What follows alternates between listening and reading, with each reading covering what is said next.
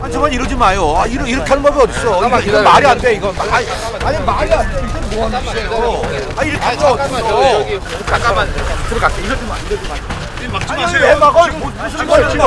왜 막아 여기를? 아니, 1인 수입 법에 정해진 대로만 할게. 걱정하지 마세요. 이다 호소하는 거예요, 호소.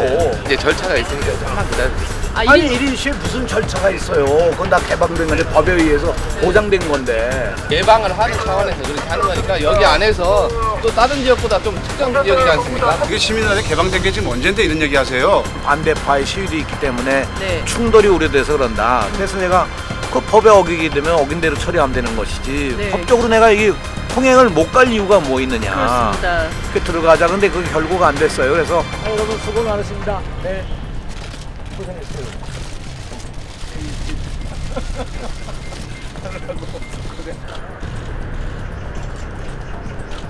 정화는 사실상 해결화거든요. 네. 일본 역사 교과서 외국 문제와 관련해서 아이들한테 무슨 얘기를 할 수 있어요?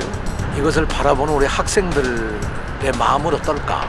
정말 착잡합니다. 학생들이나 우리 미래 사회를 위해서라도 이것은 반드시 우리 국민 모두가 힘을 모아서 어, 어떤 방법으로든 막아나가야 된다고 생각합니다. 우리 교육 현장의 목소리, 그리고 교사들이 그 걱정,